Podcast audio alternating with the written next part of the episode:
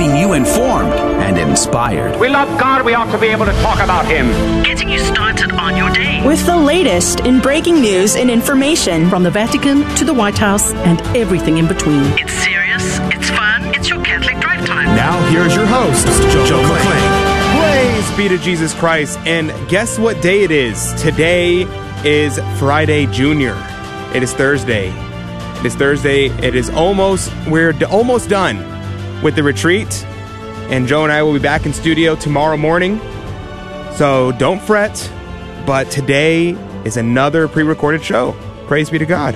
It's a great interview today with Noelle Mering on her book Awake Not Woke. Oh, it's going to be excellent. And I'm sure Joe and I are having a great time at the retreat. I'm sure we have are like if we were in studio, we'd be talking about how amazing it is, how beautiful the chapel is, and how amazing the talks were.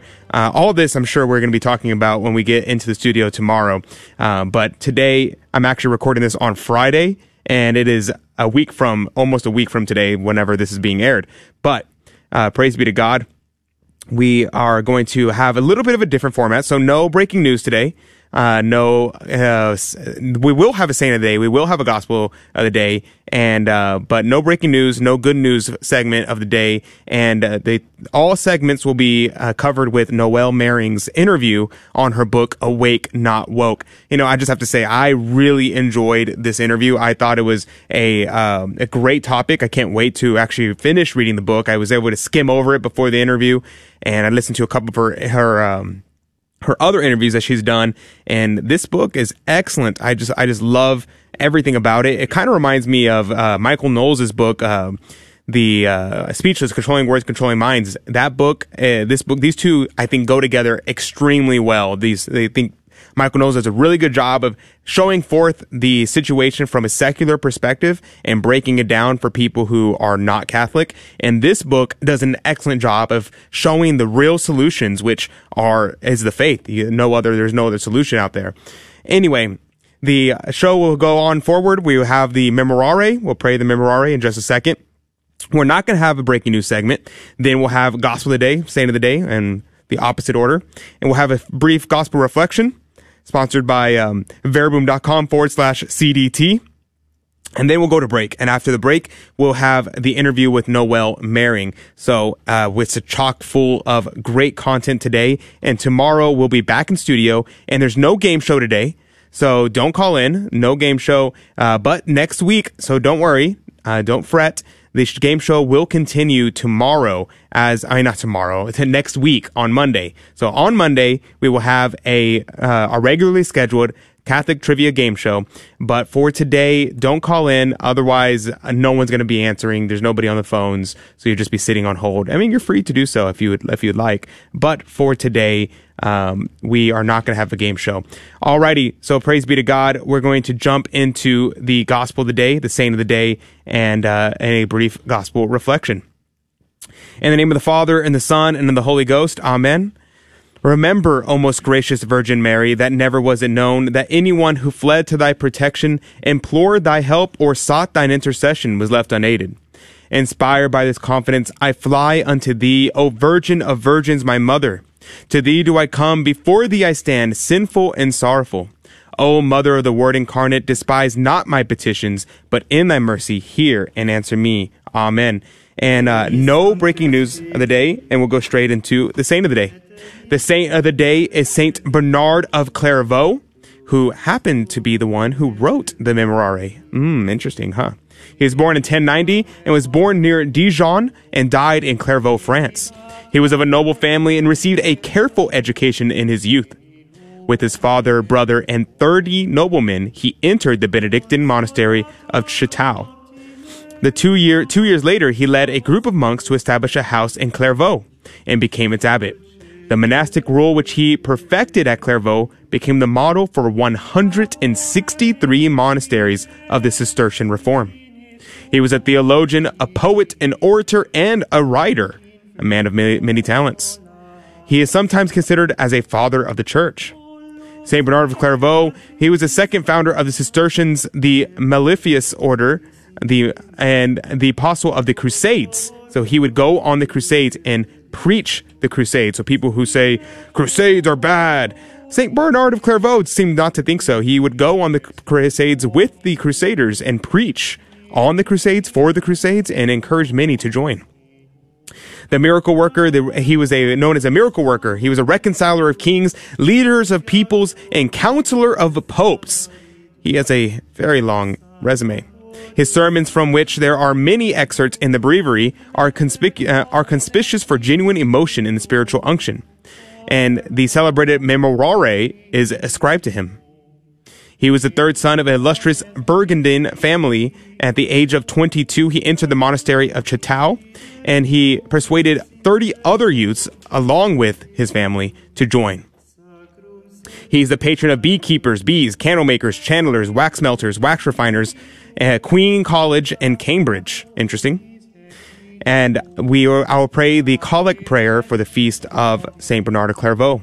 O God, who made the abbot Saint Bernard a man consumed with zeal for your house, and a light shining and burning in your church, grant that through his intercession, that we may be on fire with the same spirit, and walk always as children of light, through our Lord Jesus Christ, your Son, who lives and reigns with you in the unity of the Holy Ghost, one God, forever and ever. Amen. Saint Bernard of Clairvaux, pray for us. The gospel of the day is from the gospel of Matthew chapter 2 verses 1 through 14. Jesus again in reply spoke to the chief priests and the elders of the people in parables saying, the kingdom of heaven may be likened to a king who gave a wedding feast for his son. He dispatched his servants to summon the invited guests to the feast, but they refused to come.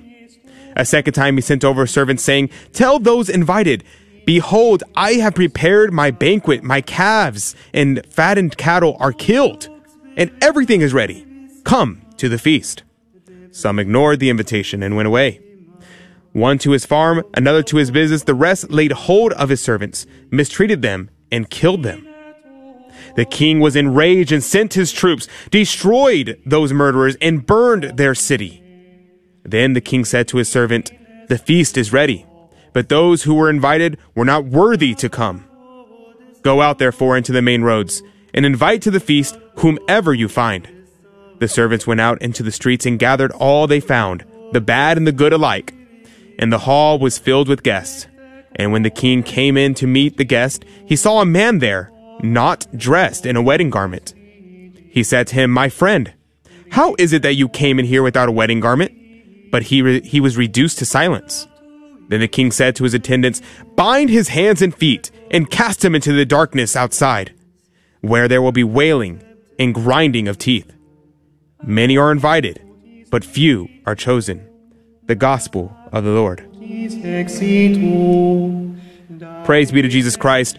The Gospel of the Day is uh, underwritten and sponsored by um, veriboom.com forward slash CDT. So thank you very much for allowing us to have the opportunity to comment on the gospel. And honestly, this gospel passage is one of my favorite gospel passages. Why is this one of my favorite gospel passages? Because it has some of my favorite uh, objections that are being refuted here in this parable.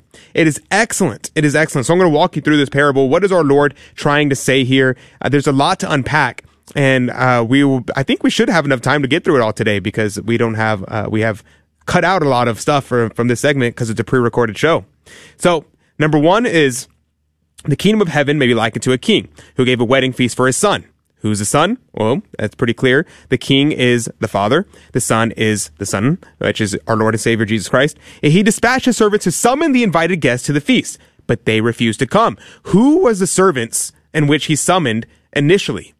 Well, we know those would be the Jews. So the Jews were asked, hey, come to the feast. And what happened? The Jews rejected the faith. We see that throughout the Old Testament, the uh, constant uh, cycle of rejection of our Lord, and then the coming back. Our Lord sends the uh, the judges to come and save the Israelites from their own captivity they place themselves in by their disobedience to God's law, by their worshiping of false idols, by their mortal sins. And they fall away and they refuse to come to the feast which our Lord prepared. Our Lord literally rains manna from heaven and gives them water from rocks and they still reject him. Our Lord has set, summoned us, you and I, but initially he summoned the Jews, and that was the feast that initially was rejected. A second time he sent out the servant saying, tell those invited, behold, I have prepared my banquet, my calves and fattened uh, cattle are killed, everything is ready, come. Some ignored the invitation and went away, one to his farm, another to his business. They killed his servants. Okay, what is happening here? Well, in one sense, it's, it's the, it's our Lord being killed by the Jews because the Jews, what happened? Our Lord keeps going back and says, but to the Jews after they rejected him, he keeps coming back to him and saying, come to the feast, come to the feast. And what happens? Well, we see in scripture, our Lord says a prophet is not welcome in his own home. He is often rejected, rebuked, and sometimes even killed. And so, uh, what does our Lord do after this? Well, he wants, one thing he does is he goes and destroys those murderers and burned their city. So what does that imply? Hmm, what is it, what is it, what is it hap, what is it called when someone is burned for a long time, you know, or in an ultimate murder, an ultimate death? Well, that would be hell. No? That would be hell.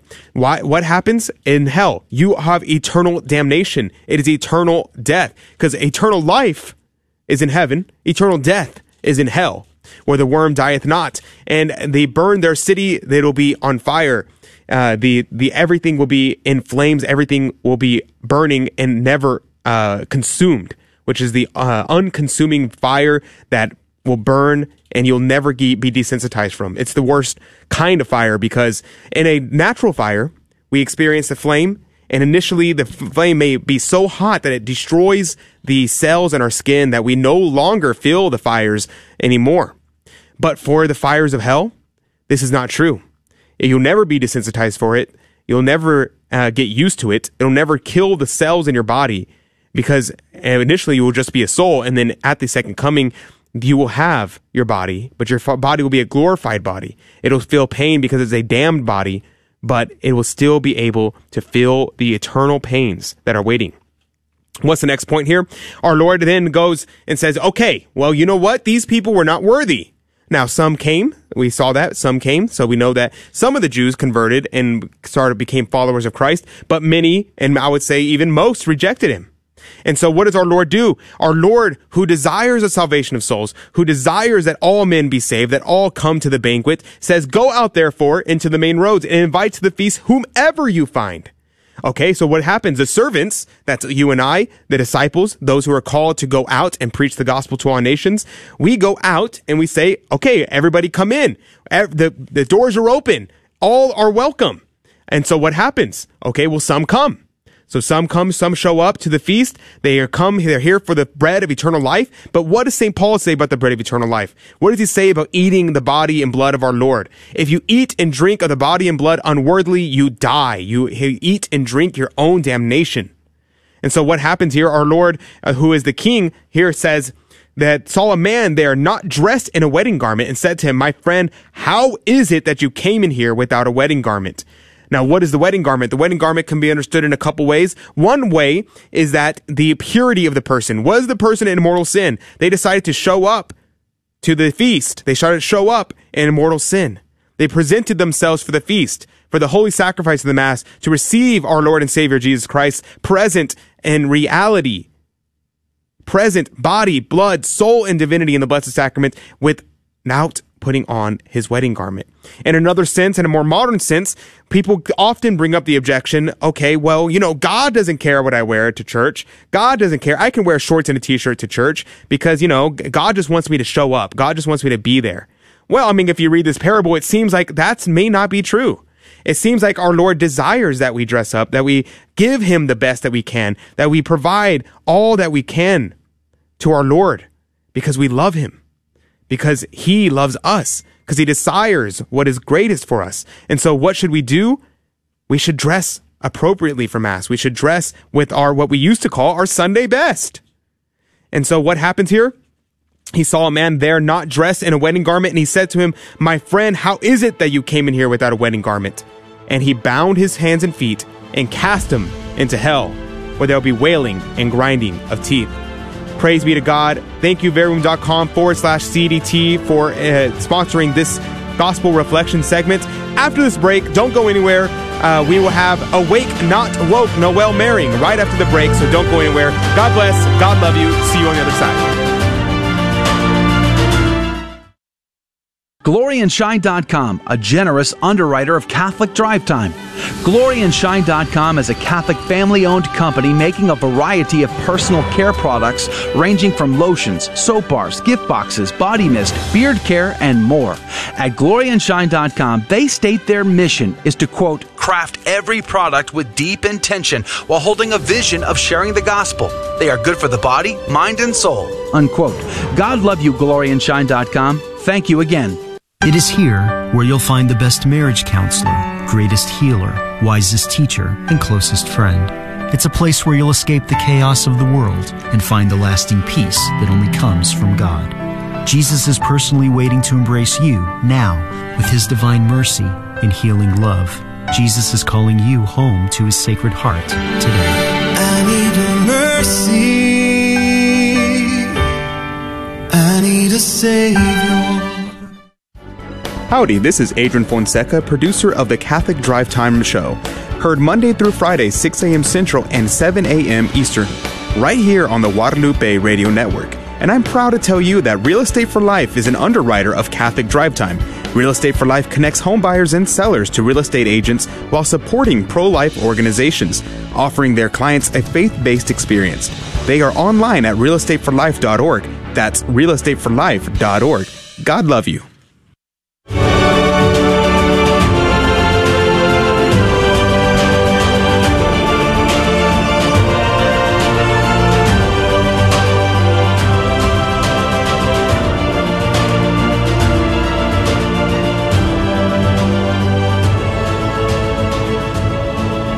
Praise be to Jesus Christ. Thank you very much for joining us today. And uh, today is a special episode. We are not in the studio today. Today we are at a retreat in Midland, Texas. And so we have a pre recorded interview f- for you today. Um, no- Noelle Merings is on with us. She is a fellow at the Washington, D.C. based think tank, the Ethics and Public Policy Center. She writes regularly on the topics of politics, culture, and religion, and has a background in philosophy as well as home design. She is the co-author of Theology of the Home and a frequent contributor to National Catholic Register, The American Mind, The Federalist, and Catholic World Report. And she's the editor for uh, theologyofhome.com and lives in Southern California with her husband and six children. If you want to find out more about her or see any of her work, uh, you can check her out on www.noelmaring.com. And uh, without further ado, uh, good morning, uh, Noelle. Good morning. Thanks for having me. Absolutely, absolutely. And uh, for what was the uh, what's the name of your book again? Remind me. It's called Awake, Not Woke, and the subtitle is A Christian Response to the Cult of Progressive Ideology. Wonderful. And why did you decide to write this book to begin with? It seems like uh, a kind of a sketchy book to write at a time like this. Like you might get a lot of backlash for writing about this. Yeah, no, you're you're absolutely right. Sometimes I do. Uh, I've been writing about the woke movement for a few years now in various publications, uh, and it's just an endlessly fascinating topic to me. But mostly, the mo- main motivation for in writing this book was that I noticed that increasingly Christians were becoming, you know, woke and getting kind of pulled into this movement. And I see it as for uh, very harmful in two ways. One, to the very people it most aims to help. I think it is the opposite of empowering people. I think it actually weakens them. And secondly, because I think it is uh, its ultimate aim is to replace Christ in the hearts of men. Mm. Um, it takes it, it sort of feeds off Christian precepts parasitically, and with the ultimate goal of replacing them with this new sort of secular progressive religion. Absolutely. I was thinking about this. I was uh, skimming over your book. I received it a couple hours ago and was trying to skim through it real quickly. And one thing that really jumped out at me is this the left and the progressive movement, it seems like a counter church. Like they have their own idea of sacraments and abortion. They have their own, uh, they have their own scripture and magisterium and the capital S trademark over the E science. Um, they have their own uh, ideology. They have their own dogmas. I'm thinking of G.K. Chesterton's famous quote that he uh, says, "The world is is filled with uh, the modern world is filled with men who hold dogmas so strongly that they do not even know that they are dogmas. It may be said even that the modern world, as a corporate body, holds certain dogmas so strongly that it does not know that they are dogmas." And uh, I think this is really the point that you're getting at here. Uh, could you comment on the dogma, dogmatic nature of the uh, the progressive movement? Sure. So in my book, I break it down into three main dogmas, which are actually just based on three distortions that I think that they fundamentally um, emphasize one thing to the detriment of the other. The first is uh, the emphasis on group to the detriment of the human person. The second is an emphasis on our will over our reason or nature. And the third is an emphasis on power over right authority. So in the first, um, the emphasis on group over person, you know, people are meant to be in groups. Uh, we're made to be communal. Um, but but a healthy a healthy group is one that has the good of the individual in harmony with the good of the group. So you see this most clearly in the in a well functioning family, whereas the, whereas the good of each member is also the good of, of the family itself, and vice versa. Um, and in the woke movement, they really pit the group against the person. So the person has to be diminished for the sake of the of the of the group identity. Um, people are reduced to totems or instantiations of their of their group identity. And if you don't embrace the politics, then you are um, ultimately rejected as the, any possibility of being a representative of your group. For example. The Nicole Hannah-Jones, one of the main the main author of the 1619 projects, Project famous, famously said that it is different to be racially black versus politically black. What did she mean? She means that if it's not sufficient to be racially black, if you don't embrace the woke uh, agenda, then you are you can be deplatformed. You cannot represent your group. Um, that that's that somewhere in the core of your personhood is defined by oppression. And so if you're not fight embracing that a definition of yourself by fighting oppression in the manner that the woke see fit, then you are not fully living out your humanity. Um, and you see this also in the way that the during the pro, the women's march in 2017, there was a pro life feminist group that wanted to march with them, and they were disavowed. They were not allowed to have any official affiliation with the march. Why? Because they didn't embrace the core of their womanhood, which is fighting or their oppression through the most in the most direct and, as you said, sort of um, uh, sacramental for the left means, which is the ability to kill your own child.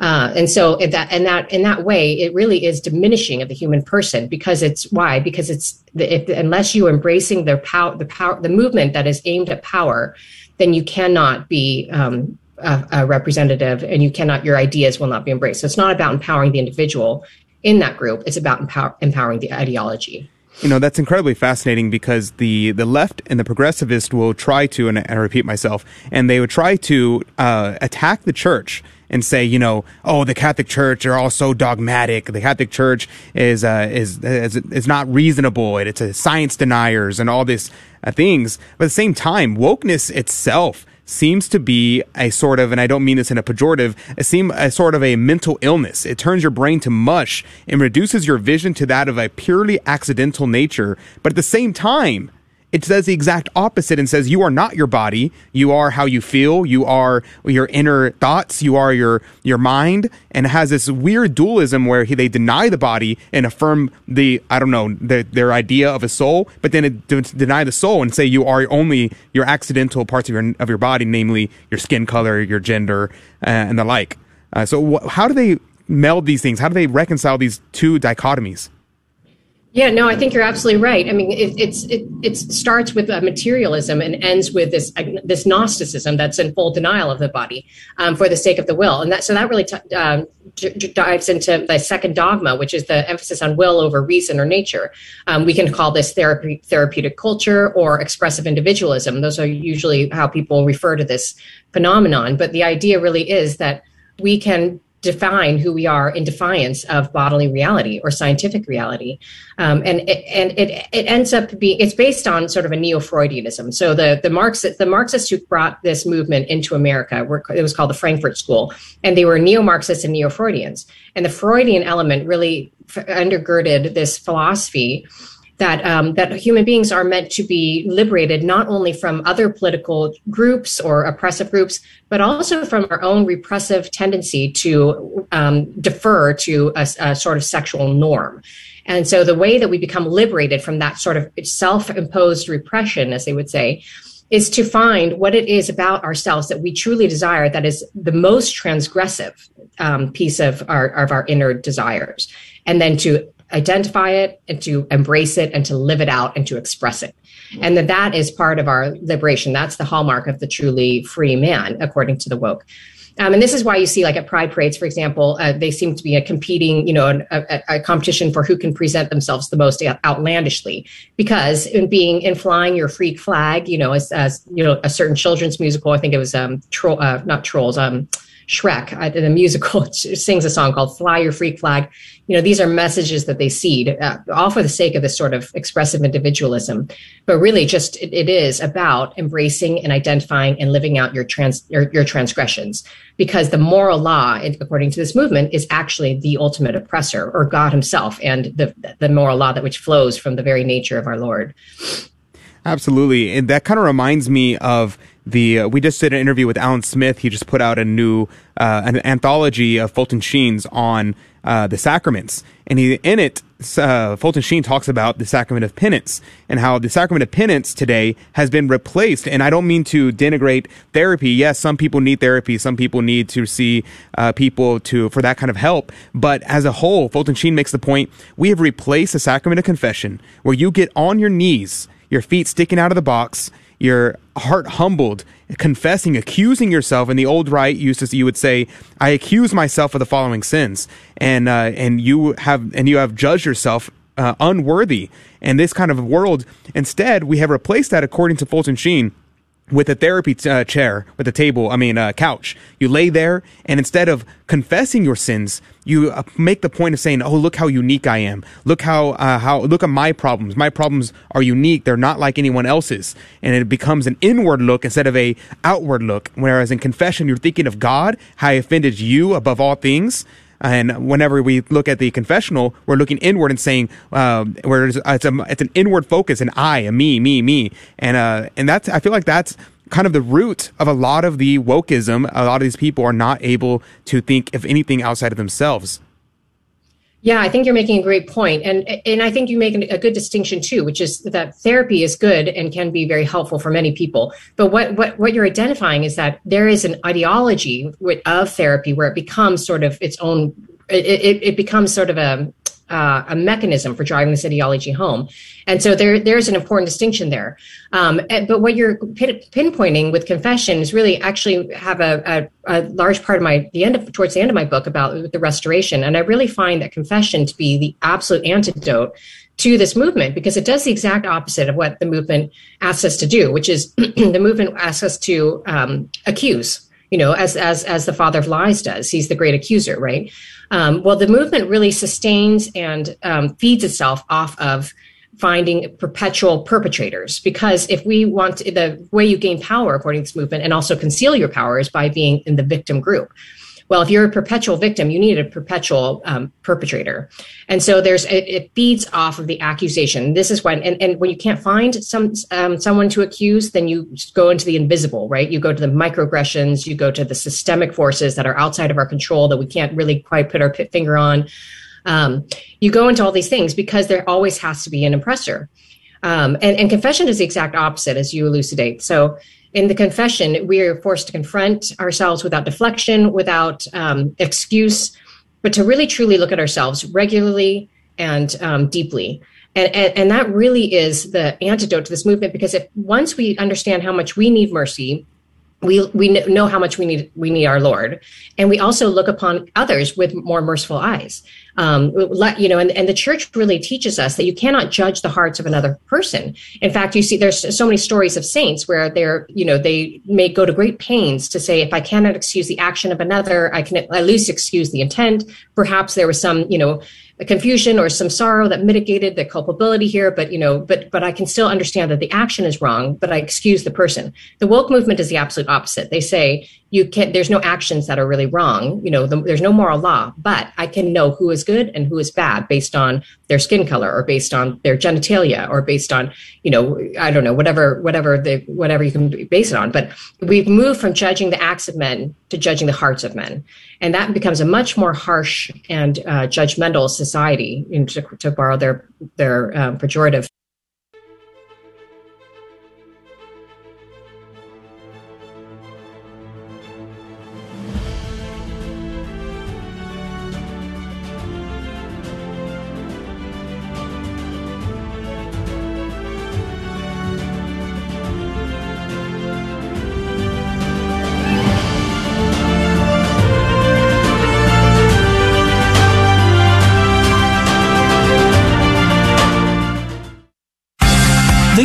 Defines an indulgence as a remission before God of the temporal punishment due to sins whose guilt has already been forgiven. But is it biblical to say punishment remains after God has forgiven our sins and that we can do something to satisfy it? I think it is. For example, David is forgiven of his sin in 2 Samuel 12, but yet must suffer the death of his son. Even Jesus teaches in Luke 12 that the servant who sins without full knowledge will be punished, but in a lesser degree. It is such temporal consequences that indulgences remit. Exercising her power to bind and loose, the church grants indulgences to help her children heed St. Paul's exhortation in Philippians 2:12, work out your salvation. So, is the Catholic understanding of an indulgence biblical? You bet it is. I'm Karlo Broussard with the ready reason for Catholic Answers, Catholic.com. Howdy, this is Adrian Fonseca, producer of the Catholic Drive Time Show. Heard Monday through Friday, 6 a.m. Central and 7 a.m. Eastern, right here on the Guadalupe Radio Network. And I'm proud to tell you that Real Estate for Life is an underwriter of Catholic Drive Time. Real Estate for Life connects home buyers and sellers to real estate agents while supporting pro life organizations, offering their clients a faith based experience. They are online at realestateforlife.org. That's realestateforlife.org. God love you.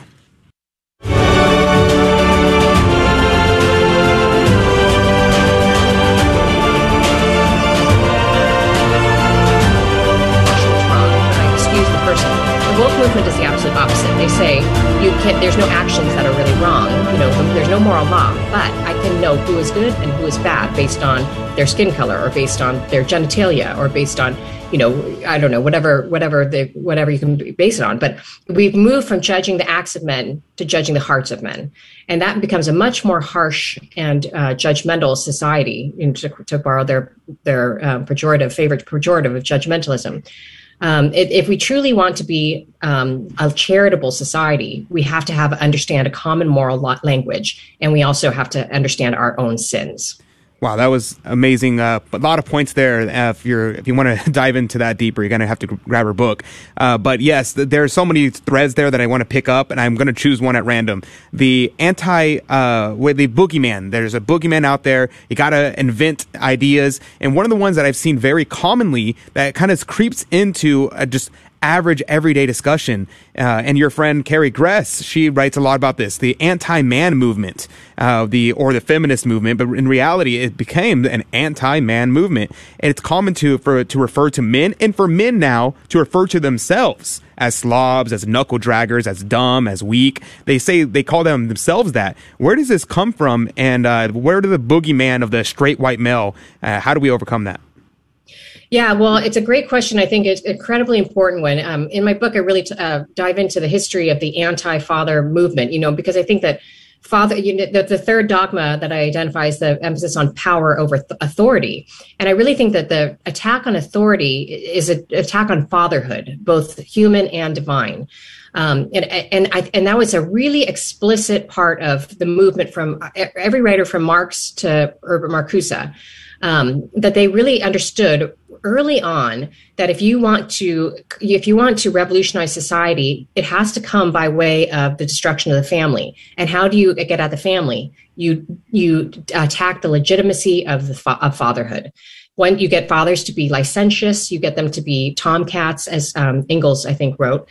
And once you do that, then women become hardened and calloused because they don't feel protected or tr- they don't feel they, they can trust um, the person that they they loved. And then children become rebellious. So you get every member every aspect of the family through that through that corruption of the father. His moral authority is eroded.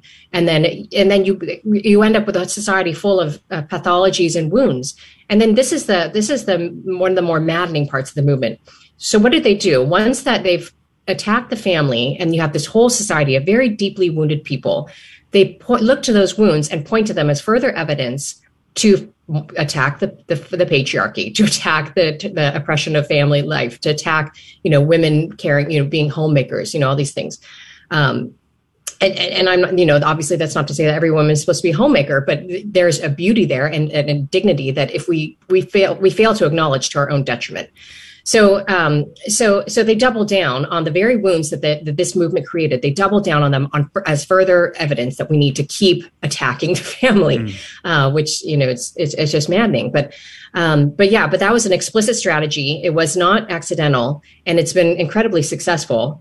Um, you know, you see even Madonna came out with a statement the other day that smash the patriarchy. It's like they've been oppressing me or something. It's like you know, you're you're living in this multi. From all any any secular understanding of society, you've achieved success. I'm not sure what's exactly oppressing her at this point, but um, yeah, it's they just going to keep going to keep repeating these lies, and I and I think people are starting to see through them. Everyone understands that the you know the, the, most pathologies you can be traced back to either poor fatherhood poor fathers or absent ones.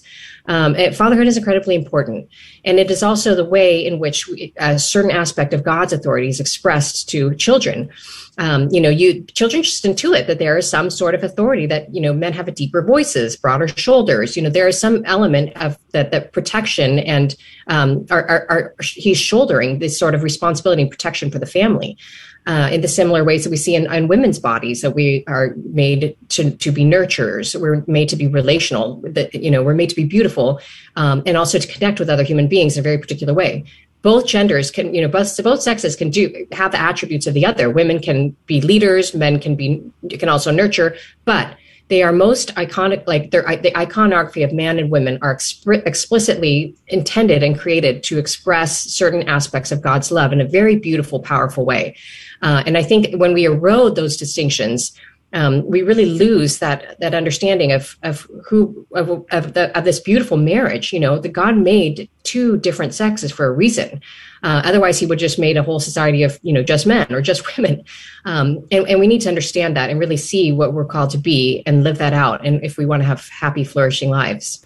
Absolutely, that's that was great. That was a great summary of that. The progressivist movement it's always necessarily intertwined with the communist movement and the communist movement is a very fundamentally denial of this. I was reading and we interviewed uh, michael knowles in his book speechless controlling words controlling minds and he t- talks about this quite a bit and i can't remember the exact quote that he puts in there where he talks about how during the feminist movement they not only said that they want want women in the workforce but they said that we must force women into the workforce because if given the option many will not take it um, and I know that's true for my mother. My mother was a stay at home mom, and I'm very grateful uh, for that in my life. And I know many people as well. Uh, going back to the victimhood uh, statement earlier, where does this hierarchy of victimhood, how on earth, how does this work? And the question becomes like, who is the they that are that are creating these ideas? Who I, I, it's just like some glob that one day this is the new victim that's the highest level and then the next day it's another group and uh, me who has none of the right dogmas but has the right skin color where do i fall in in the victim status yeah, so I mean, I think what you're drilling into is that the concept of intersectionality. That was first coined by Kimberlé Crenshaw. I think it was in 89, 91, uh, her, her writing Mapping the Margins. Um, but yeah, it becomes a sort of oppression Olympics, right? I, I have not coined that phrase; somebody else did. But um, where you kind of you can uh, you can compound your various group identities and the more that you stack on top of each other then the, the greater perspective or positionality you would have as the movement would say so you have a greater access to truth with the more categories of oppression you can you can claim so for example and, and it gets really absurd i mean i just saw something the other day and it was saying that black men are the new white men of black and women in other words to say that the black men in their own way are oppressors, you know, from the perspective of the black woman. And wow. then, you know, if you're a black woman who is also, you know, um, gender um, non-binary, you know, also a lesbian. You know, you, right. You, so where does like the transgender movement come into this? Because if you're a woman who identifies as a man, does that make you now an evil oppressor? Are you part of the yeah, patriarchy? Actually, I have an anecdote in my book actually about a, a, woman at Wellesley College who identified as a man, and then she ran for a position in the student body and there became a campaign among the very liberal campus saying that she that she as a white male was re- not representative enough of the diversity of campus. And she, she was confused. She's like i don't want to perpetuate the patriarchy but i also think that you know because i'm transgender i do I, I, am a diverse person. Anyway. It, but this is what happens with the movement: is it's it's there's no harmony here, and so it ends up eating itself um, because there's internal contradictions that can't be resolved. This is why you see women fighting the transgender movement um, because you know they, they, rightly understand it to be the er- eradication of, of womanhood. Um, you know, I mean, now that we say chest feeding and you know mm. people who can birth birthing babies, women or birthing people, right, yeah, birthing people, right, right. Yeah, that's that's horrible. The uh, progressive movement is. I love the quote from Chesterton. He said, um, "The progressivists are really good at breaking things, and conservatives are really good at making sure they never get fixed." Um, and so I love that quote because it's it's really true. I mean, the answer isn't in. I mean, the conservative movement, of, of course, it's a good thing, but it's not sufficient. I, I prefer the terms that the uh, if you're familiar with the American Defense for Tradition, Family, and Property, they talk about it in at different terms. They say there's counter revolutionaries and there's revolutionaries. The revolutionaries are the progressivists, they're the communists, they're these all these people that are in perpetual revolution. I'm thinking of French Revolution. Uh, the revolution is never over. It's always time for revolution, like we see in Cuba today. And the counter revolutionaries are those who are trying to combat it. And uh, Professor Plinio, the founder of the TFP, said, if the revolution is disorder, the counter revolution must be a return to order. And I think this is a perfect uh, synthesis of what you're saying here because the progressive movement just continues onward and goes into further and further chaos and has, lacks no order. And orderliness is directly related to the divine attributes of God, namely the uni- unitive aspect of God. Um, so how, what is the disunity and how can we be counter revolutionary and not just, uh, perpetuate the un, the uh, leaving things broken how they are? Well, I think that's a great question and so well stated. And and I think what you're you're speaking to is the fact that this is a movement of rupture, you know, or, or as you say, of breaking things apart or disorder, um, they can't build anything or create anything, you know, based on the, their own internal logic. It's it's all about breaking things down. Um, critical theory is really just the criticism of all that is. It's criticism of being. um, so the conservative movement, you know, or, or any movement that's going to counter it, has to be more than maybe just reactionary or just trying to play catch up. Like, oh, now they're onto this, and now we got to fight this. It has to be presenting a positive vision for what is good and true and beautiful. Mm-hmm. Um, and this was one of the impetus uh, motivations that Carrie Gress and I wrote for our, our, our, book series, Theology of Home, is that because we write about these issues so much and, and she for so long, uh, that it really, there really became a desire, I think, in, in, in our hearts to present a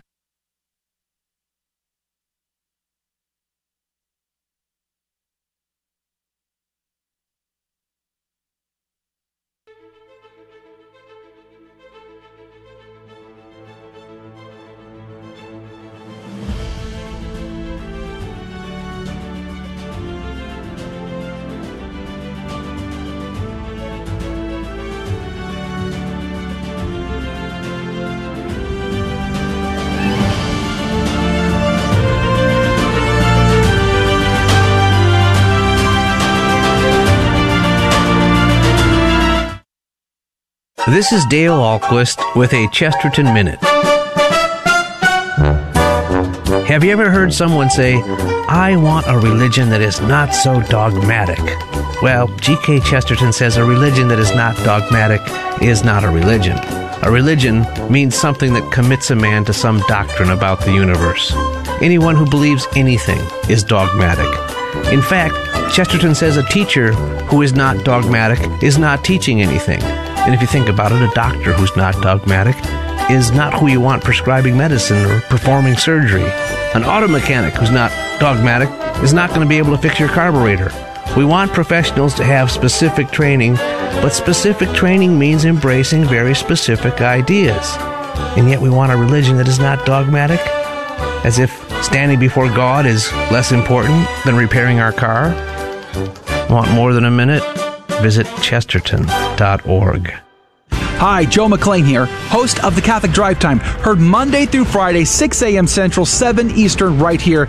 And I'm proud to tell you that Real Estate for Life is an underwriter of the Catholic Drive Time. Real Estate for Life connects home buyers and sellers to real estate agents while supporting pro life organizations. Real Estate for Life offers their clients a faith based experience. Real Estate for Life is online at realestateforlife.org. That's realestateforlife.org. God love you.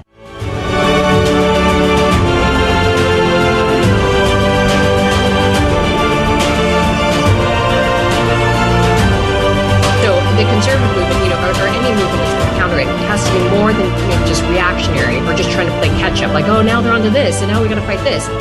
It has to be presenting a positive vision for what is good and true and beautiful. Mm-hmm. Um, and this was one of the impetus or uh, motivations that Carrie Gress and I wrote for our, our, our, book series, Theology of Home, is that because we write about these issues so much and, and she for so long, uh, that it really there really became a desire, I think, in, in, in our hearts to present a positive vision of what the what the alternative looks like. You know, and I think be, and women have responded to them so well. I think because well, there's photography. There's also you know a lot of spiritual meat in the books in the writing. Um, I, I, I hope and hope that's what came across.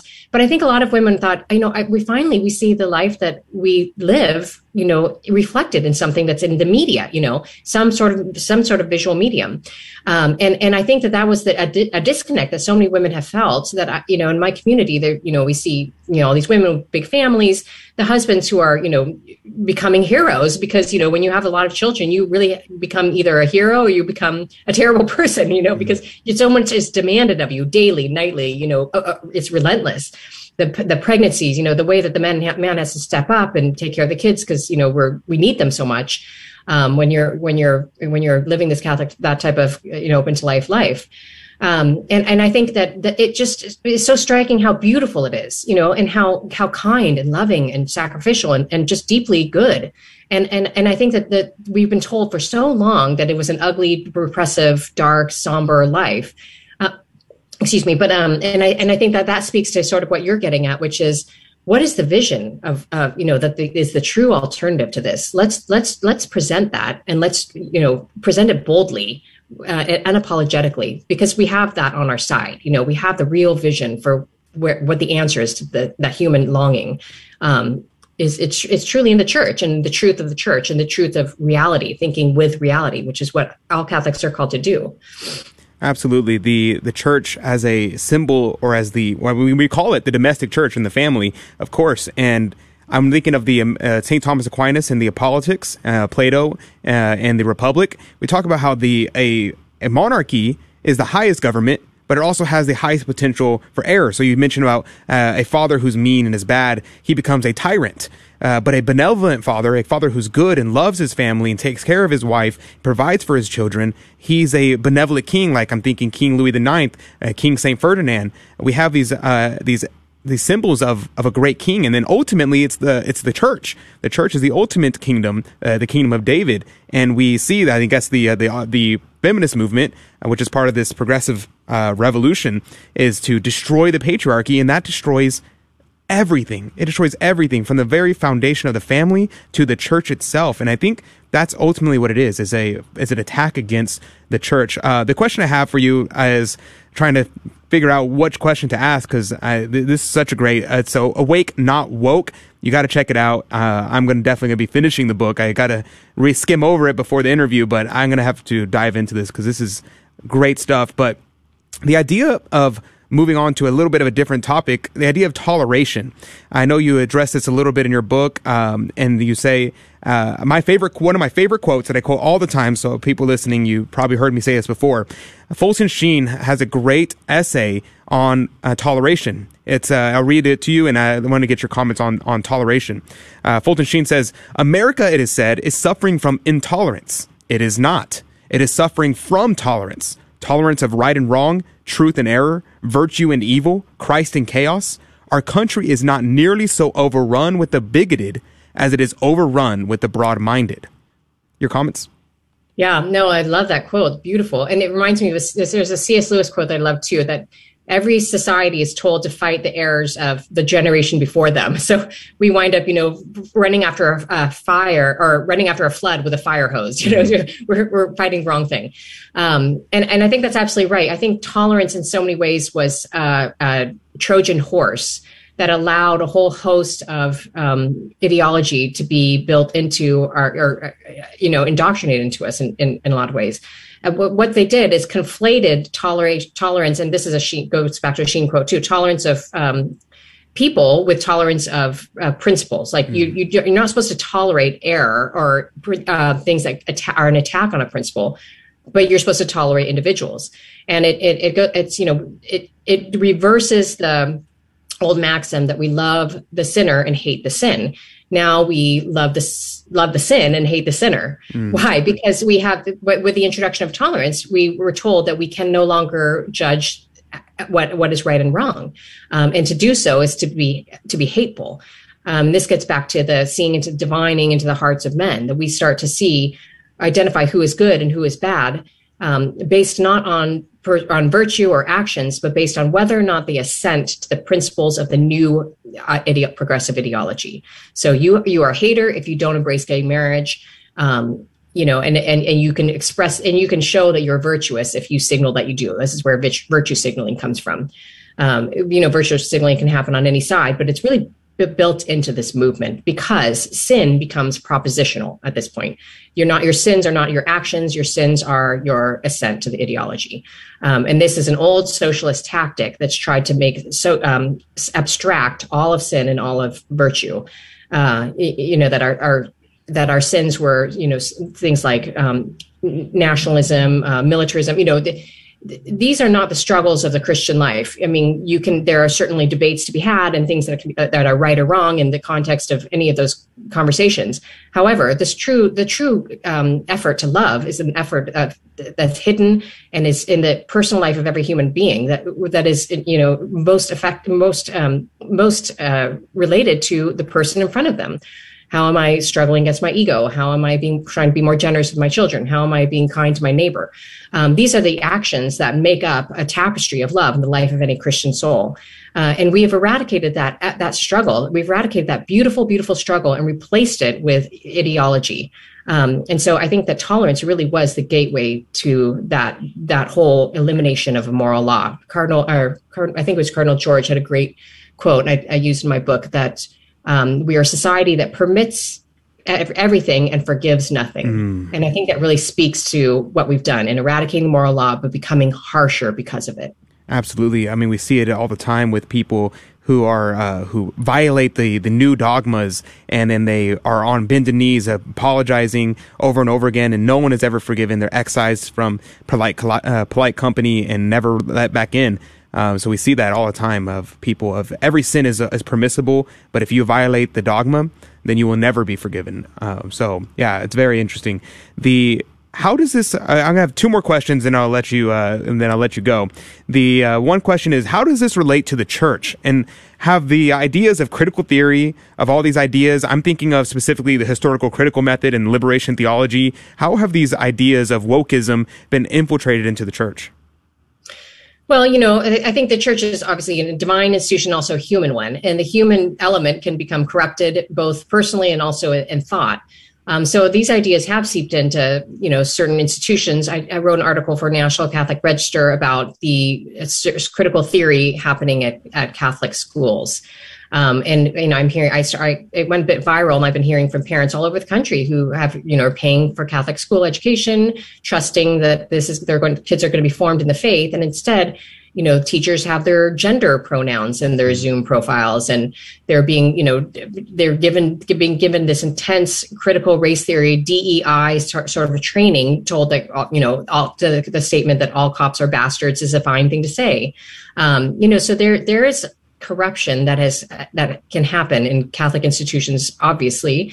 Um, but I think it's and I think that it's important that we are not no longer complacent. I think in just assuming that uh, our children are going to get the right education at, because the school's got the, is a is a Catholic school.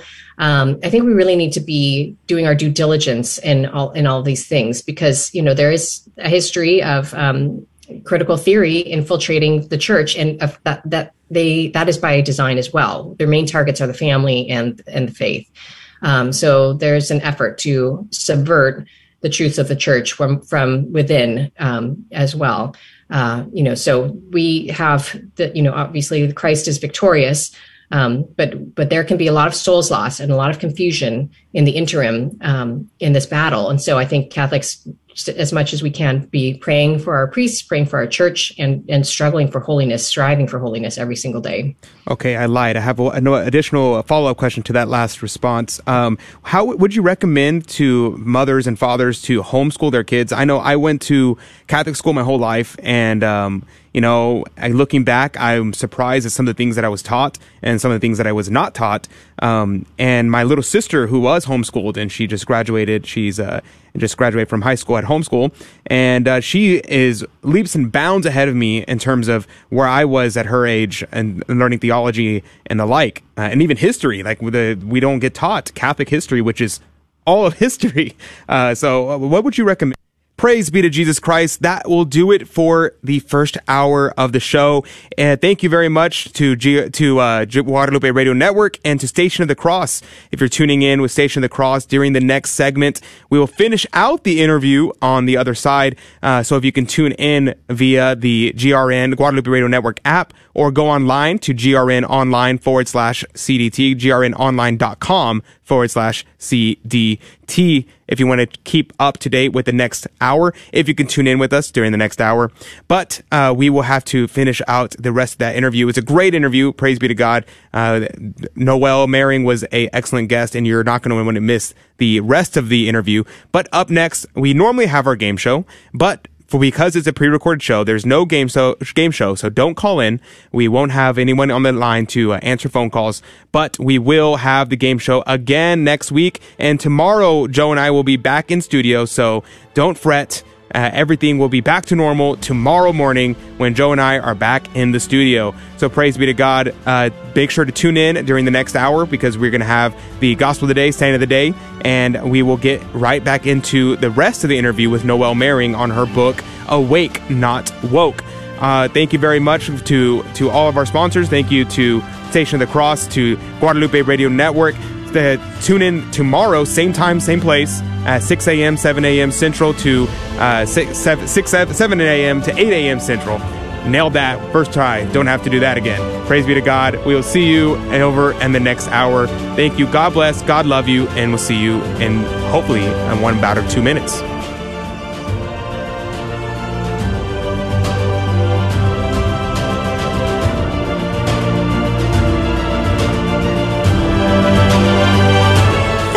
Joining us on Your Catholic Drive Time, where it is our pleasure to keep you informed and inspired. Join us Monday through Friday at the same time, right here on your favorite Catholic radio station. Don't forget to connect with us. Just go to facebook.com forward slash Catholic Drive Time. Again, that's facebook.com forward slash Catholic Drive Time. Be sure to share more than just us today. Share Jesus with everyone you meet. Bye now, and God love you. Why do Catholics call Mary the Queen of Heaven? Doesn't God rebuke the Israelites in the Old Testament for worshiping a false goddess called the Queen of Heaven? Should we not refer to Mary with that title, therefore, since it's a title of a false god? In Jeremiah 7, verse 18, God is indeed upset with the Israelites for worshiping a false goddess called the Queen of Heaven. However, just because God rebuked them for worshiping the false Queen of Heaven doesn't mean that we cannot pay honor to the true Queen of Heaven, the Blessed Mother. That type of thinking would lead you to believe that just because people worship a false God that they call God, we therefore should not call the true God by that same name, God, because that's the same name the idolaters use for their God. That is faulty logic and it makes no sense whatsoever. Again, the fact that there is a false Queen of Heaven does not lead to the conclusion that we worship a false goddess when we call Mary the Queen of Heaven just as the fact that there is a false God does not lead to the conclusion that we worship a false God when we call our Father in heaven God. And there is a true Queen of Heaven. We see this quite clearly in Revelation 12, verse 1. And a great portent appeared in heaven a woman clothed with the sun, with the moon under her feet, and on her head a crown of 12 stars. Let's see. There's a woman. She's in heaven, and she has a crown on her head. I could be wrong, but I don't think that's the cleaning lady. No, it's the true Queen of Heaven, Mary, the mother of the male child who is to rule the nations. We do not worship Mary, we honor her just as Jesus honors her.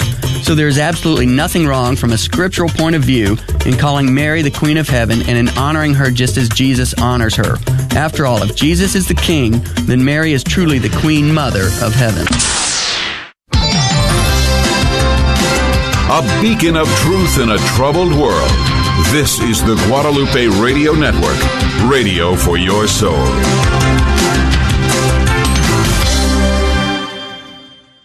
GloryandShine.com, a generous underwriter of Catholic Drive Time. GloryandShine.com is a Catholic family owned company making a variety of personal care products ranging from lotions, soap bars, gift boxes, body mist, beard care, and more.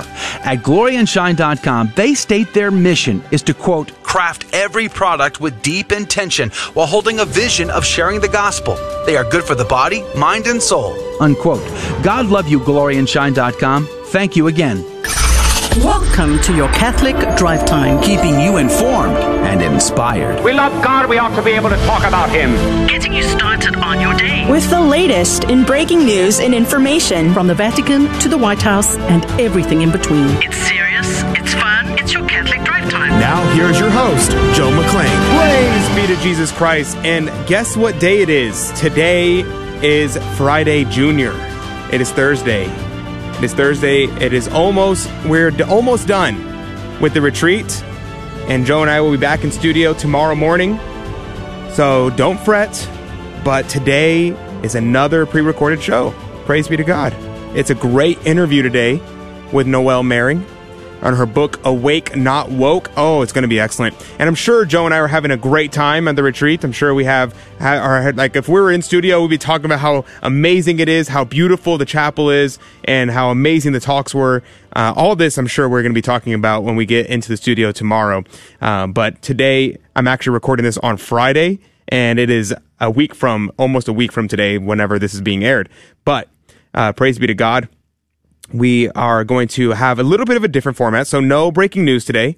Uh, no, uh, we will have a saint of the day. We will have a gospel of the day and, uh, but no breaking news, no good news segment of the day. And, uh, they, all segments will be uh, covered with Noelle Mering's interview on her book, Awake, Not Woke. You know, I just have to say, I really enjoyed this interview. I thought it was a, um, a great topic. I can't wait to actually finish reading the book. I was able to skim over it before the interview and I listened to a couple of her, her, um, her other interviews that she's done and this book is excellent. I just i just love everything about it. It kind of reminds me of uh, michael knowles' book uh, the uh, speechless controlling words controlling minds. That book uh, this book these two i think go together extremely well. These they think Michael Knowles does a really good job of showing forth the situation from a secular perspective and breaking it down for people who are not Catholic. And this book does an excellent job of showing the real solutions, which are, is the faith. No other, there's no other solution out there.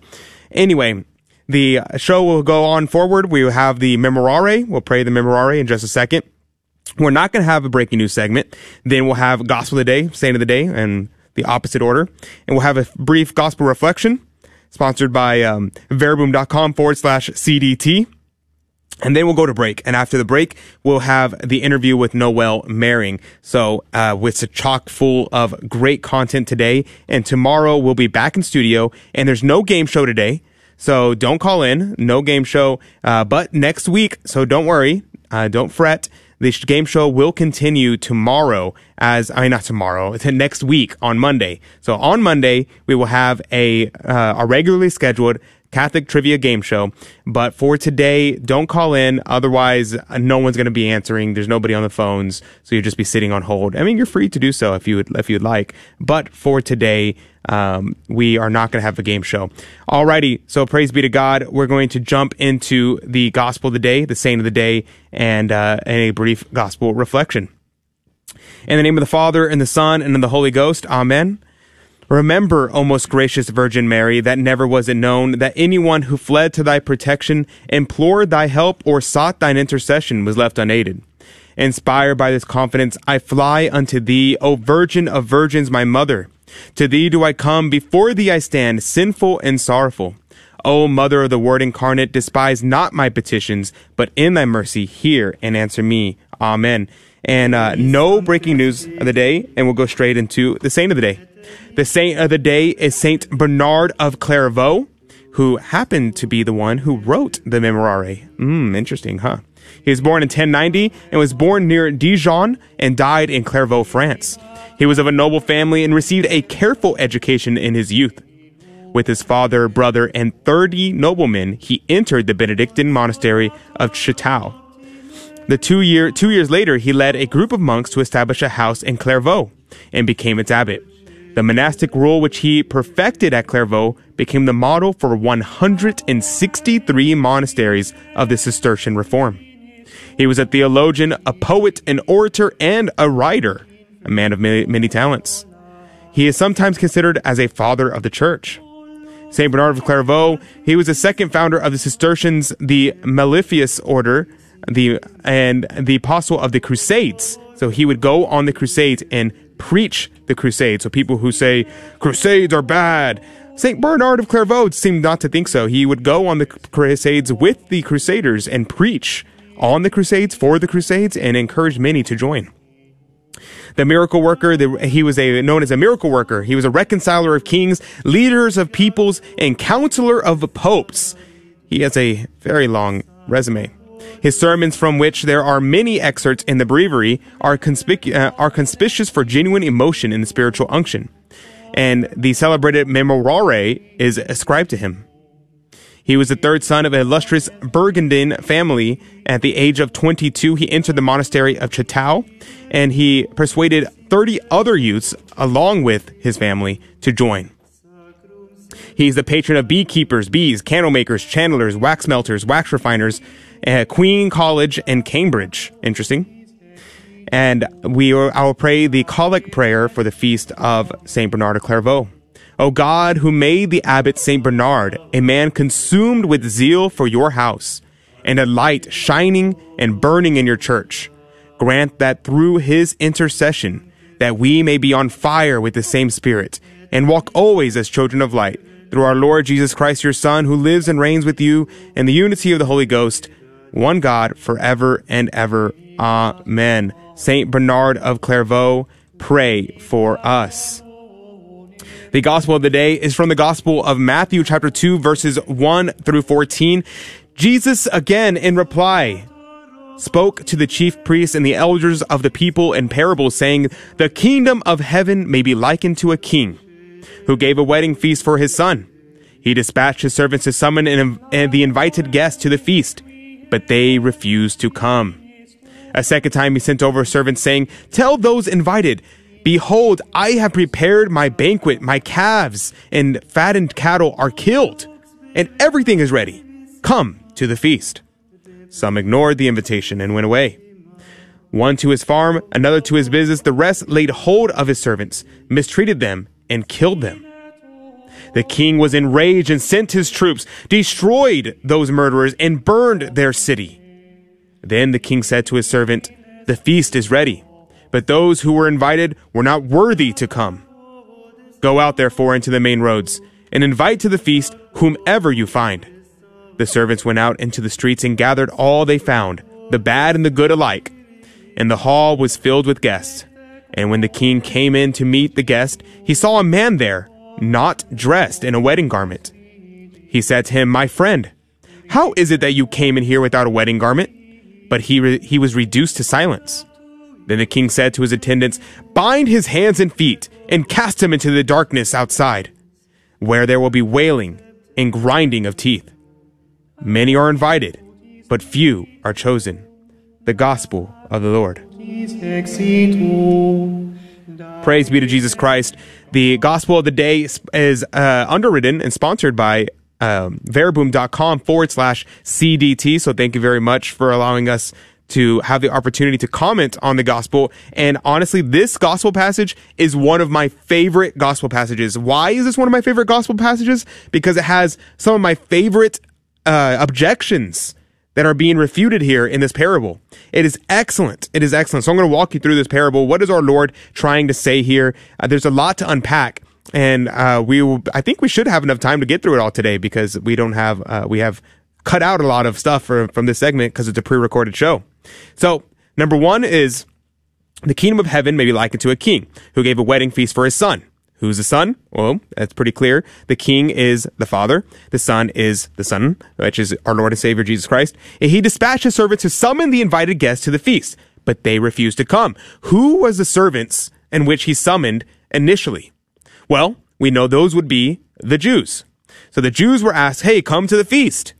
And what happened? The Jews rejected the faith. We see that throughout the Old Testament, the uh, constant uh, cycle of rejection of our Lord, and then the coming back. Our Lord sends the uh, the judges to come and save the Israelites from their own captivity they placed themselves in by their disobedience to God's law, by their worshiping of false idols, by their mortal sins. And they fall away and they refuse to come to the feast which our Lord prepared. Our Lord literally rains manna from heaven and gives them water from rocks and they still reject him. Our Lord has set, summoned us, you and I, but initially he summoned the Jews, and that was the feast that initially was rejected. A second time he sent out the servant saying, tell those invited, behold, I have prepared my banquet, my calves and fattened uh, cattle are killed, everything is ready, come. Some ignored the invitation and went away, one to his farm, another to his business. They killed his servants. Okay, what is happening here? Well, in one sense, it's, it's the, it's our Lord being killed by the Jews because the Jews, what happened? Our Lord keeps going back and says, but to the Jews after they rejected him, he keeps coming back to him and saying, come to the feast, come to the feast. And what happens? Well, we see in scripture, our Lord says a prophet is not welcome in his own home. He is often rejected, rebuked, and sometimes even killed. And so, uh, what does our Lord do after this? Well, he wants one thing he does is he goes and destroys those murderers and burned their city. So what does that imply? Hmm, what is it? What is it? What is it? Hap- what is it called when someone is burned for a long time? You know, or in an ultimate murder, an ultimate death. Well, that would be hell. No, that would be hell. Why? What happens in hell? You have eternal damnation. It is eternal death because eternal life is in heaven. Eternal death is in hell, where the worm dieth not, and they burn their city; it'll be on fire. Uh, the the everything will be in flames. Everything will be burning and never uh, consumed, which is the uh, unconsuming fire that will burn and you'll never be desensitized from. It's the worst kind of fire because in a natural fire, we experience the flame and initially, the flame may be so hot that it destroys the cells in our skin that we no longer feel the fires anymore. But for the fires of hell, this is not true. You'll never be desensitized for it. You'll never uh, get used to it. It'll never kill the cells in your body because initially you will just be a soul. And then at the second coming, you will have your body, but your body will be a glorified body. It'll feel pain because it's a damned body but it will still be able to feel the eternal pains that are waiting. What's the next point here? Our Lord then goes and says, okay, well, you know what? These people were not worthy. Now, some came. We saw that. Some came. So we know that some of the Jews converted and started, became followers of Christ, but many, and I would say even most, rejected him. And so what does our Lord do? Our Lord, who desires the salvation of souls, who desires that all men be saved, that all come to the banquet, says, go out therefore into the main roads and invite to the feast whomever you find. Okay, so what happens? The servants, that's you and I, the disciples, those who are called to go out and preach the gospel to all nations, we go out and we say, okay, everybody come in. The, the doors are open. All are welcome. And so what happens? Okay, well, some come. So some come, some show up to the feast. They are come, they're here for the bread of eternal life. But what does St. Paul say about the bread of eternal life? What does he say about eating the body and blood of our Lord? If you eat and drink of the body and blood unworthily, you die. You, eat and drink your own damnation. And so what happens here? Our Lord, uh, who is the king, here says, that saw a man there not dressed in a wedding garment and said to him, My friend, how is it that you came in here without a wedding garment? Now, what is the wedding garment? The wedding garment can be understood in a couple ways. One way is that the purity of the person. Was the person in mortal sin? They decided to show up to the feast. They started to show up in mortal sin. They presented themselves for the feast, for the holy sacrifice of the Mass, to receive our Lord and Savior Jesus Christ present in reality, present body, blood, soul, and divinity in the Blessed Sacrament without putting on his wedding garment. In another sense, in a more modern sense, people often bring up the objection, okay, well, you know, God doesn't care what I wear to church. God doesn't care. I can wear shorts and a t-shirt to church because, you know, God just wants me to show up. God just wants me to be there. Well, I mean, if you read this parable, it seems like that may not be true. It seems like our Lord desires that we dress up, that we give him the best that we can, that we provide all that we can to our Lord because we love him because he loves us because he desires what is greatest for us. And so what should we do? We should dress appropriately for mass. We should dress with our, what we used to call our Sunday best. And so what happens here? He saw a man there not dressed in a wedding garment and he said to him, my friend, how is it that you came in here without a wedding garment? And he bound his hands and feet and cast him into hell where there'll be wailing and grinding of teeth. Praise be to God. Thank you, verbum.com forward slash CDT for uh, sponsoring this gospel reflection segment. After this break, don't go anywhere. Uh, we will have Awake Not Woke Noelle Mering right after the break, so don't go anywhere. God bless. God love you. See you on the other side. GloryandShine.com, a generous underwriter of Catholic Drive Time. GloryandShine.com is a Catholic family owned company making a variety of personal care products ranging from lotions, soap bars, gift boxes, body mist, beard care, and more. At GloryandShine.com, they state their mission is to quote, craft every product with deep intention while holding a vision of sharing the gospel. They are good for the body, mind, and soul. Unquote. God love you, GloryandShine.com. Thank you again. It is here where you'll find the best marriage counselor, greatest healer, wisest teacher, and closest friend. It's a place where you'll escape the chaos of the world and find the lasting peace that only comes from God. Jesus is personally waiting to embrace you now with his divine mercy and healing love. Jesus is calling you home to his sacred heart today. I need a mercy. I need a savior. Howdy, this is Adrian Fonseca, producer of the Catholic Drive Time Show. Heard Monday through Friday, 6 a.m. Central and 7 a.m. Eastern, right here on the Guadalupe Radio Network. And I'm proud to tell you that Real Estate for Life is an underwriter of Catholic Drive Time. Real Estate for Life connects homebuyers and sellers to real estate agents while supporting pro life organizations, offering their clients a faith based experience.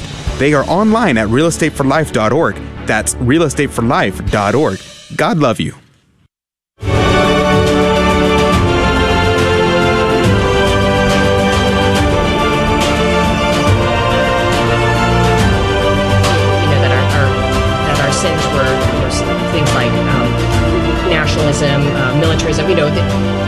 these are not the struggles of the Christian life. I mean, you can there are certainly debates to be had and things that that are right or wrong in the context of any of those conversations. However, this true the true um, effort to love is an effort that's hidden and is in the personal life of every human being that that is you know most effect most um, most uh, related to the person in front of them. How am I struggling against my ego? How am I being trying to be more generous with my children? How am I being kind to my neighbor? Um, these are the actions that make up a tapestry of love in the life of any Christian soul. Uh, and we have eradicated that that struggle. We've eradicated that beautiful, beautiful struggle and replaced it with ideology. Um, and so I think that tolerance really was the gateway to that that whole elimination of a moral law. Cardinal, or I think it was Cardinal George had a great quote, and I, I used in my book that um, we are a society that permits everything and forgives nothing. And I think that really speaks to what we've done in eradicating the moral law, but becoming harsher because of it.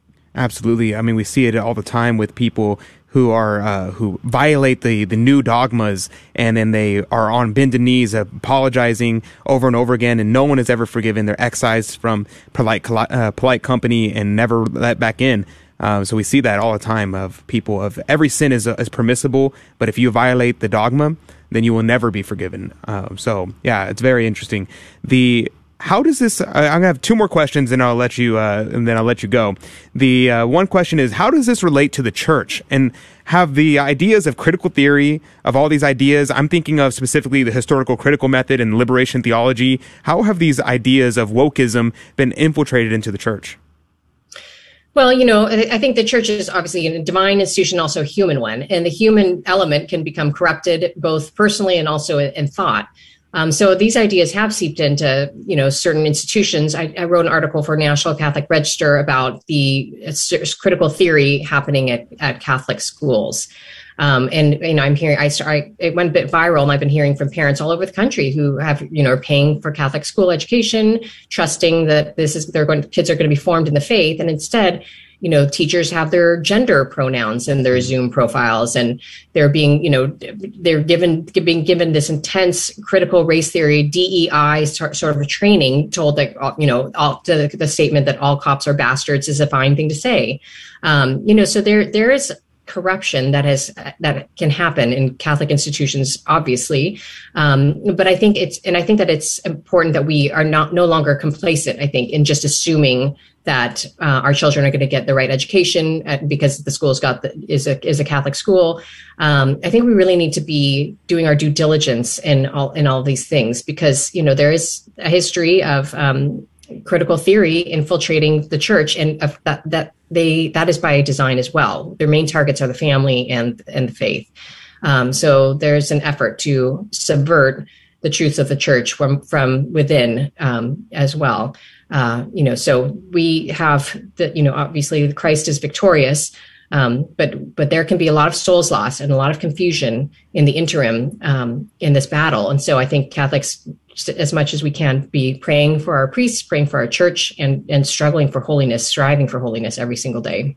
Okay, I lied. I have an additional follow up question to that last response. Um, how would you recommend to mothers and fathers to homeschool their kids? I know I went to Catholic school my whole life, and um, you know, looking back, I'm surprised at some of the things that I was taught and some of the things that I was not taught. Um, and my little sister, who was homeschooled, and she just graduated, she's uh, just graduated from high school at homeschool, and uh, she is leaps and bounds ahead of me in terms of where I was at her age and, learning theology and the like, uh, and even history. Like the, we don't get taught Catholic history, which is all of history. Uh, so, uh, what would you recommend for parents in this situation? What should they send their kids to public school, private school, homeschool? What do you say? Yeah, I mean, obviously, it's going to be a, a personal answer. There's not a one fit size fits all. Um, but I do think if your kids are in a ca- school, public or Catholic, that is indoctrinating them, even a, even a, in a subtle way, uh, I think you have to pull that poison plug out from your kids, and that, that's our first obligation is to protect their education um, because it's informing their souls. It's education can either form or deform. Uh, and so we need to be careful what's happening there. But um, you know, we happen to live in a community with a fantastic classical, small, private Catholic school, and there are they are they do exist. I, I don't think it's extreme to say that it's worth if you if possible moving to a community that does have such a school if if you don't feel that homeschooling is an option but that being said, homeschooling is a fantastic option. And there's a lot of places where there, you know, if, if it's a bigger homeschooling community, there can be co-ops or there can be, you know, parent moms sharing the load or fathers teaching civics and, you know, or, or literature seminars or things like that. It's not everywhere, but they are, I think they're springing up more and more. And I think that trend is going to continue. So yes, I certainly would suggest to parents that first look at the school your, your kids are in. And if it, if it's not, if it's, if it's deforming them, then take them out. There has to be, there there has to be another solution to be found. It's that important. Absolutely, absolutely. I I know do- indoctrination literally means to teach, and I was tweeting out uh, but if you don't teach your kids, someone else will, either the true faith of the Catholic Church or the false secular faith of egalitarianism and Gnosticism. And I think that's really the truth of it. Like indoctrination will happen. It's what are they going to be indoctrinated in? Uh, last question before we uh, say goodbye is the city of God. That was uh, the last chapter in your book, and I know you're referring back to Saint Augustine, but actually, when I was reading it, I was thinking, especially the section on Our Lady and I want you to relate this uh, back to Our Lady as well. The Mystical City of God by Venerable Mary of Agreda. A beautiful, beautiful book on the visions of Our Lady, of uh, Venerable Mary of Agreda on the life of Our Lady. And the City of God, our Lord refers to the, Our Lady as a city of refuge, as a city of God. She herself is. And uh, how can can you relate this with the Saint Augustine and Our Lady uh, with uh, some hope at the end? Hmm. No, that's beautiful. I have not read that book, but I love that image of Our Lady City of Refuge. Uh, yeah, I, I wave a St. Augustine theme throughout. Um, I love him uh, personally and to have a devotion to him and also his mother, St. Monica. Um, but, you know, I love the image that he talks about in City of God, City, uh, that, that, um, that, the, about suffering um, that the you know suffering the character it's not it's not so much about what the fact of suffering so much as is the character of the sufferer who's going to determine whether or not the fruit of that suffering is rot or if it's um, you know a beautiful perfume. Um, that how we suffer is how, in some ways, how we help build up the city of God. Um, and I think this movement is really aimed at preventing us from knowing how to suffer well. And suffering well is incredibly important. And when we don't know how to suffer well, we suffer loudly. You know, mm. we suffer almost performatively. Um, but but Our Lady, I, I mean, I, I, think that Our Lady is the is such the key to what we need right now. She represents all of the virtues and all of the goodness that people long for, and she's so. Um, G.K. Chesterton, Chesterton has this great quote about her I think I put might have put it in the book too, but it's so powerful where he talks about when he the final um, straw that broke the camel's back in his conversion was this image of Our Lady that he kept coming back to in his mind eye, because that when he when he hated the church and wanted to run from the church, he couldn't help but think of her. That she was so uniquely a characteristic in his mind of everything that the church represented um, you know, and so distinctively Catholic, you know, and that that that really was such a, a compelling pull for him. Um, so I think we need to think of her as, you know, as we were talking earlier about how women can, are can hold things. Carrie writes about this a lot, um, and we have it in our theology of home books too. But that that we are sh- women. Womanhood is a shelter, uh, and she perfectly embodies that. That she is, you know, the the ship that can get keep us uh, take us through this storm. So yeah, go to Our Lady always at the end of the day go to our lady and when you wake up go to our lady um, and, and i think that she is really going to be the beacon of hope um, that draws us back to her son. So yeah beautiful. I'm so glad you asked me that question. What a what a what a wonderful way to end. Amen amen. Yes our lady she if you're if you're not have if you don't have a devotion to our lady it's time to foster a devotion to our lady. She is uh, i love the section. I read the last chapter of the book in full and the um, in it you talk about that the protestant revolution uh, one of the worst things about it was the loss of the cult of Our Lady, because without her, the sense of womanhood, the sense of men wanting to go off to the Battle of Lepanto, praying the Rosary, chanting the Salve Regina as the as the Christian forces that were under under the belly of the Muslim boats that were slaves heard the Salve Regina, started rowing the opposite direction to assist them like that this is so lost. It's all lost. And devotion to our lady is so so necessary. Um, yeah. but yes thank you very much. Uh, the book uh, where can we get it? Where can people follow you? Uh, close us out with uh, all the details. Yeah. If i could just add one last Absolutely. thing to what you just Absolutely. said because it inspired me but that if the if the avenue of corrupting society was through fatherhood the restoration is through our lady. Because you want to see a society of real men and real authority servant leaders you have get build a society with a devote Marian devotion, men with Marian devotion. That is the, the that is a, such a, a, healing road for our society. Amen. You can get the book um, at, at our website theologyofhome.com. We have a shop on that website. It's also available through our publisher or my publisher Tan Books dot org is I think the site, um, and it's on all the anywhere you get books. I think you know Barnes and Noble, Amazon, all those places carry it. Awesome. And if people want to uh, get in touch with you or follow you or whatever it is, yeah, I mean, I'm on social media, Noelle Mering, and my website's noellemering.com, one R, and also theologyofhome.com. There's a subscription, it's free, and we send out curated media content in one email a day. It's really great um, for uh, particularly for women, but we actually have a lot of male fans, men fans too. We have a lot of uh, spiritual meat on it, and also fun stuff for recipes and home home decorating and things like that too. Awesome. Praise be to Jesus Christ. Thank you very much for being on with us. And uh, thank you for joining us today. And if you tune in tomorrow, we will be back live tomorrow morning as our regularly scheduled programming. So uh, tune in 6 a.m. Central, 7 a.m. Eastern, right here uh, in the same exact place, same exact time. And we'll see you tomorrow. And that'll do it for today's show. And thank you very much for tuning in with us. God bless you. We'll be back tomorrow morning to uh, with a live show. So we'll be here, Joe and I. So if you want to hear how our retreat went, how my trip to Ohio went, and all that jazz, we'll be back tomorrow morning and uh, our regularly scheduled programming live from the studio. No more pre recorded shows for a little while. And we will be back here, same time, same place. And you won't want to miss this because I'm sure we have some crazy stories to tell from the retreat. And I know I'm going to have some stories to tell from Ohio. And so you won't want to miss all that. It's coming up on uh, this time tomorrow morning. So praise be to God. No after show because this is a pre-recorded show. So we're not actually live in studio. So no pre-recorded, no after show today. But God bless you. God love you. And we'll see you tomorrow. And next week we have the game show. So get your phones ready. Hop on grnonline.com forward slash CDT. Write down that number and be sure to call in uh, next week for the game show. God bless you. God love you. And we'll see you tomorrow and then next week. Thank you for joining us on Your Catholic Drive Time, where it is our pleasure to keep you informed and inspired. Join us Monday through Friday at the same time, right here on your favorite Catholic radio station. Don't forget to connect with us. Just go to facebook.com forward slash Catholic Drive Time. Again, that's facebook.com forward slash Catholic Drive Time. Be sure to share more than just us today. Share Jesus with everyone you meet. Bye now, and God love you.